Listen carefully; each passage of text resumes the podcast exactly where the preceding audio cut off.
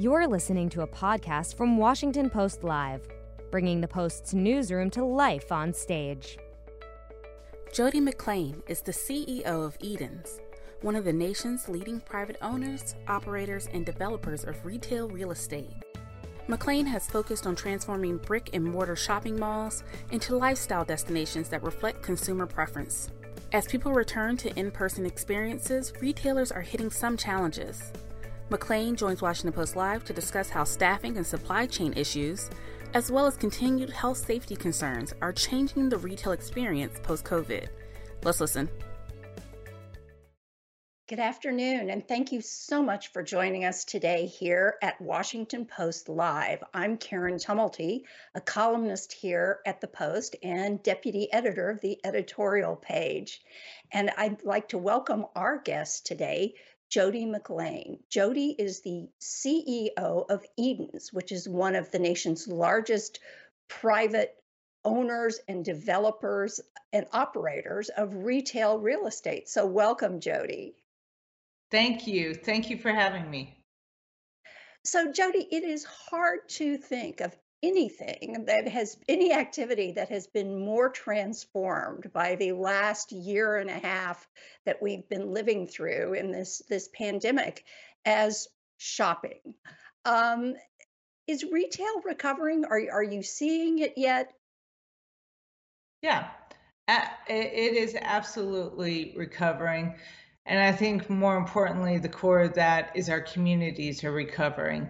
Um, at Edens, we're all open air. So we're all open air retail that really finds itself in the heart and the center of community um, with a singular purpose, which is to enrich community, not unlike a lot of our other peers, we get up every day and we think about what will bring people together. And I think um, going through the last 18 months, right next to all of our retail partners, Edens entered um, COVID with 2,600 retail partners. Um, and every day, each one of those people worked hard to think through um, wow, what is our purpose really to drive people together? Is it just pure commerce? And I think we're seeing that today. Foot traffic um, throughout our portfolio, we have about 15 million square feet nationally in nine major markets. And what we are seeing, which is in line and in trend with what we're seeing nationally, is foot traffic is up about 109% of where we would have been two years ago. So in 2019. Um, and we're watching this on a daily basis as um, the Delta variant is, is coming through um, and surges in a lot of our markets. But, but the consumer wants to be back amongst its community in a really safe setting. But the trend toward open air shopping developments was something that had actually started um, years and years before COVID. Um, has has this accelerated it? Um, I, I, think people would certainly feel a lot safer um, in an open air environment in the current situation. You know, I think a lot of things are driving that, and yes, the trends had started well before COVID. Um, the trends, and we're going to see a lot of these trends coming through and coming post COVID. Some will be accelerated. Um, and those trends are to open air for a couple of different reasons. First and foremost, I think convenience. We have um, 17 minutes. That's all we get in transportation time from sitting in my seat to walking through the front door of where I'm going. 94% of all consumers won't travel further than that for everyday purchases. And 80% of all disposable income is being spent within 20 miles of somebody's home. So, so it started first and foremost with convenience, but then it's things like this 72% of us um, want to feel uh, attached to our community, but yet 30% going into COVID, only 30% of Americans knew our neighbors. And, so now these gathering places are at a lot of our centers, a lot of our centers. So people are coming, yes, for their essential needs, but I think more importantly, they're coming for their emotional wants. And so we're going to continue to see the rationalization of retail again that started prior to COVID, um, we will see the rationalization of somewhere probably between a billion and a half and two billion square feet of retail.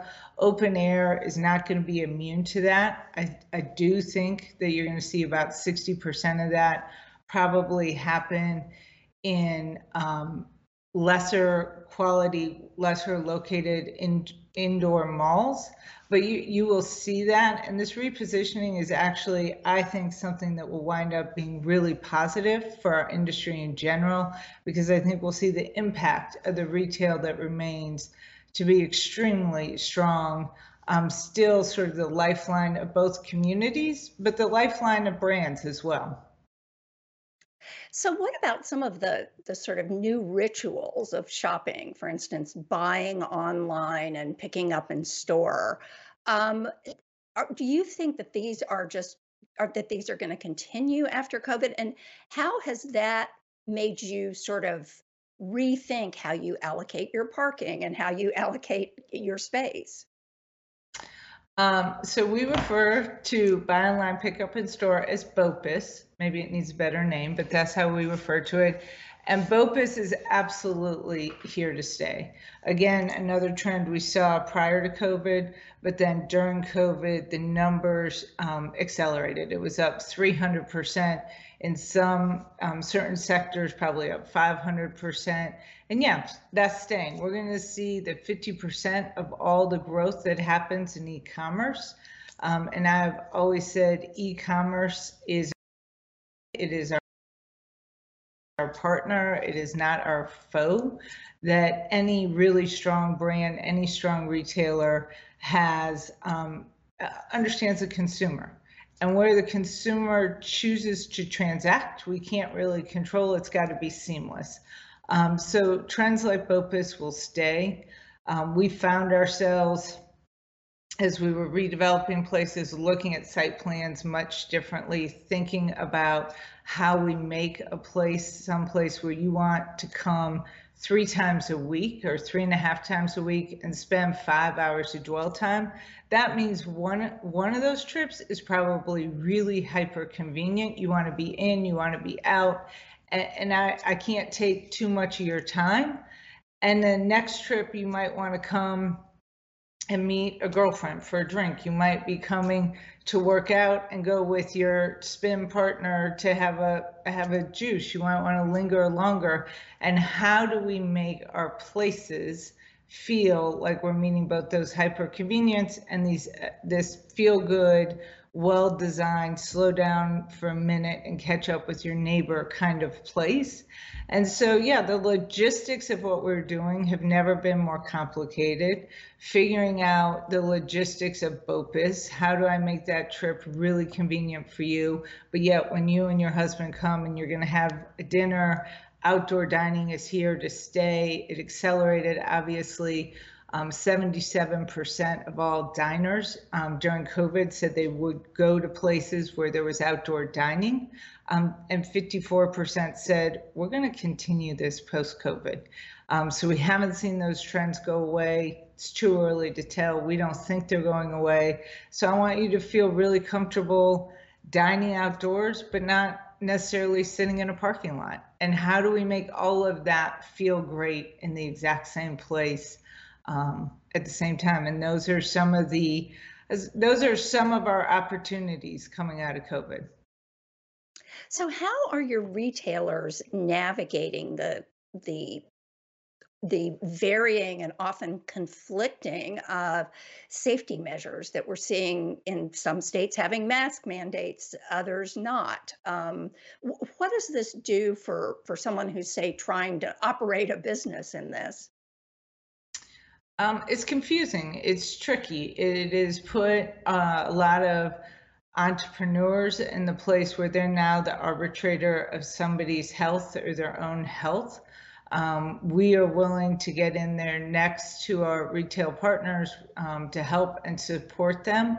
Um, but I think for the most part, their thought first and foremost is for their own health, their own safety of their of themselves, their their teams, but also of every customer that comes in the door.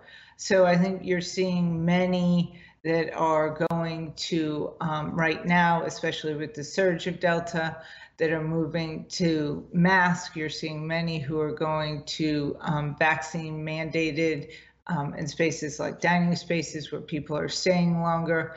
But I think, unfortunately, we've put them in the position where they have to become the arbitrator in a community. And a lot of times they are the heart and soul of a community. They are who are bringing people together routinely. And, and there is an important factor um, to, to retail that goes well beyond just the commerce that happens. We all know that 70% of our GDP is driven by consumer goods. But what's so much more important than that is true prosperity that happens in communities. When people come together at Eden's Places, and we watch this through our data, we do everything we can motivated by driving people three and a half trips, five hours of dwell time. And yes, that has economic impact. But when we really look at prosperity and we measure it at our places, we start with economic but it's soulful, it's cultural, it's it's social. It is where people come together and feel a part of something much bigger than themselves. So for us to be able to partner with our retail partners to think about taking them out of being that position of arbitrator um, has been important. And it's been an important partnership all prior to COVID, through COVID, and now coming out on the other side. So, are retailers finding themselves faring better in places that have stricter mandates or in places where people don't have to wear masks? I think that human nature likes predictability. We may not um, we may not like the rules all the time. Um, none of us are most comfortable in masks, but I think people like to spend time where there is consistency and predictability. So we are we are actually seeing um, our retailers um, and, and, both foot traffic and, and in dollar and cents. We are seeing in all of our markets. So we're in Boston, um, we're in suburban New York, DC, Washington, um, Charlotte, Atlanta, Miami, Houston, Dallas, and Denver. And in all nine markets, very different um, atmosphere, very different um, uh, rules and regulations about masks, but we're really seeing consistent increase in foot traffic and consistent increase in dollars being spent. And and I guess in places where the the state or the city has these clear rules, it must be a relief for your retailers to not find themselves sometimes having to step into arbitrating, you know, yeah. issues that have become, you know, not just about health and safety, but about politics. We we all we all like strong leadership and, and we like consistency and we like predictability. Um, so in the so so it is very helpful right now to have strong partners um, at the municipal levels. So we have a couple of questions here from from our audience that I had wanted to run by you as well. Um, the first one is from Mitchell Burstel in New York, who asks, how many abandoned big box stores are being converted into housing or it, for that matter into into other uses um, I don't have the exact number, but I do know if you think about where retail has been in America, we've had as much as 23 and a half square feet per capita, which is sort of globally leading stats of retail per capita. I always have said, and this is more of an art than a science, that it feels like with the American consumer, the American lifestyle, 18 square feet per capita and I, I can't tell you if that number really should be 19 or 17, but feels about the right number. Um, so that means somewhere between a billion and a half and two billion square feet will be repositioned. And we are seeing a lot of what we call densification. We're doing densification on some of our, we're, we just completed um, taking a mall up in Woburn, Massachusetts, partnering with a great um, multifamily group bringing apartments, housing that was desperately needed in this area, bringing really um, great open green space to this area that they haven't had before. Um, so, so repositioning, and I think we're going to see a lot of that continue. Um, it won't all be for multifamily, but housing has been a great answer in a lot of places um, throughout the portfolio. Well, I, I, guess if you're living in a situation where essentially the, the retailers and the restaurants are in your front yard, that kind of cuts down on your 17 minute issue there. Absolutely. People want to be in, where there's vitality on the street and they want to be near the amenities of their lives. Well, our other question is from Mark Roberts in California, um, who wants to know how to keep brick and mortar mom and pop retailers relevant when they are being forced to compete both against the internet and the national chains. Um, what we have found in our portfolio, uh, I will just talk about our portfolio and I'll talk about a lot of um, mom and pop retailers that that we have the good fortune of working with every single day. Mom and pop retailers um, really are the heart and soul of America. We have found that that is who drives the loyalty to our places. Um, we've gone out, we've done all sorts of interviews in our community, and we'll talk to people and we'll ask them, well, why, why are you at Trenholm Plaza today? Or why, why are you here today? and they'll say, "Oh, I come here all the time because this is where my um, local bookstore is, or this is my local cafe, or this is my local uh, dress shop." Okay, is that why you're here today?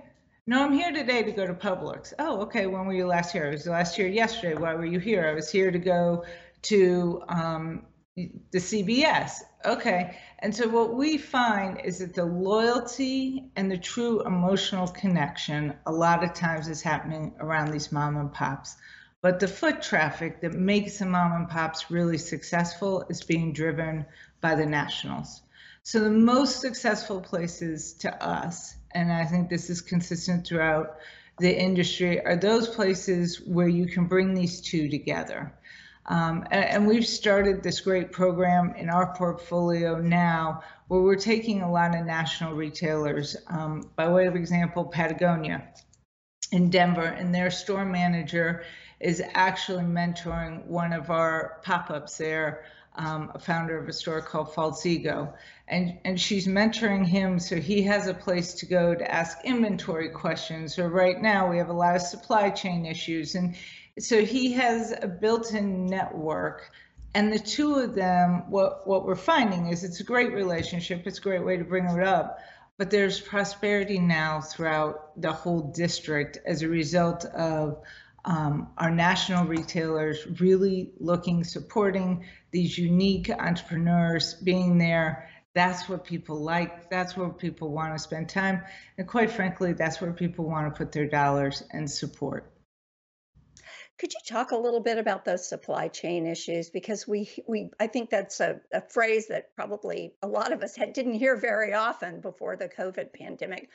What types of issues are you seeing, and and what are the most serious ones at this point? Um, from from what we understand from our retail partners, is um, I think most everybody hoped that by now we'd see um, the supply chain issues, and issues may be the wrong word, but this elongated time um, to get inventory, we thought we'd see that um, come back. I don't think it's it has, and so as you think about going into this fourth quarter, which is in retail traditionally the most important quarter of the year, it's where we'll see most spending happen around the holidays and, for our retail partners to really think about inventory and making sure that they have plenty of inventory in time.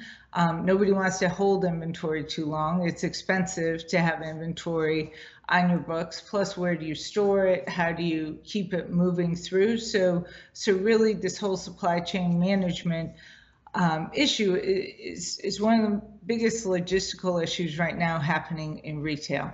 And so I think what we'll see is you've already heard a lot of our larger retail partners say they have um, uh, expanded their inventory going into this holiday season. I think, much like last year, we're expecting to see holidays start a lot earlier. So instead of having a really condensed holiday season that happens after Thanksgiving, we'll probably see it start to happen as early as, as right after Halloween.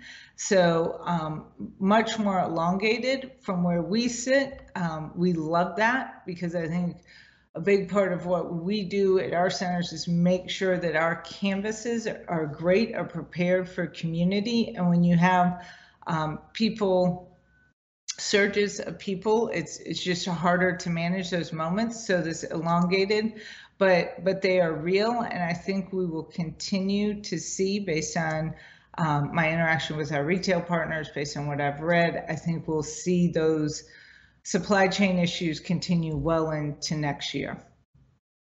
Well, in the little bit of time we have left, I'd like to ask you another issue that we're likely to see continuing for a while, which is variants on the virus.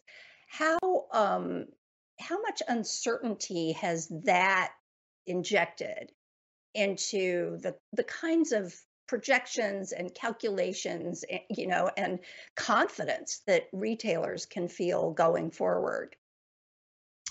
Um, you know, again, we all like predictability, and this again is something that um, has has caused us not to be able to see the future quite as predictable. Um, you saw a large drop in the consumer sentiment. Um, so the consumer is thinking about this; it's on their mind. We have not seen the consumer retreat yet in foot traffic. We're, I said this earlier, we're watching this every day. Um, the consumer, uh, I think we're seeing less pushback on masks. We're seeing consumers willing to put on the mask.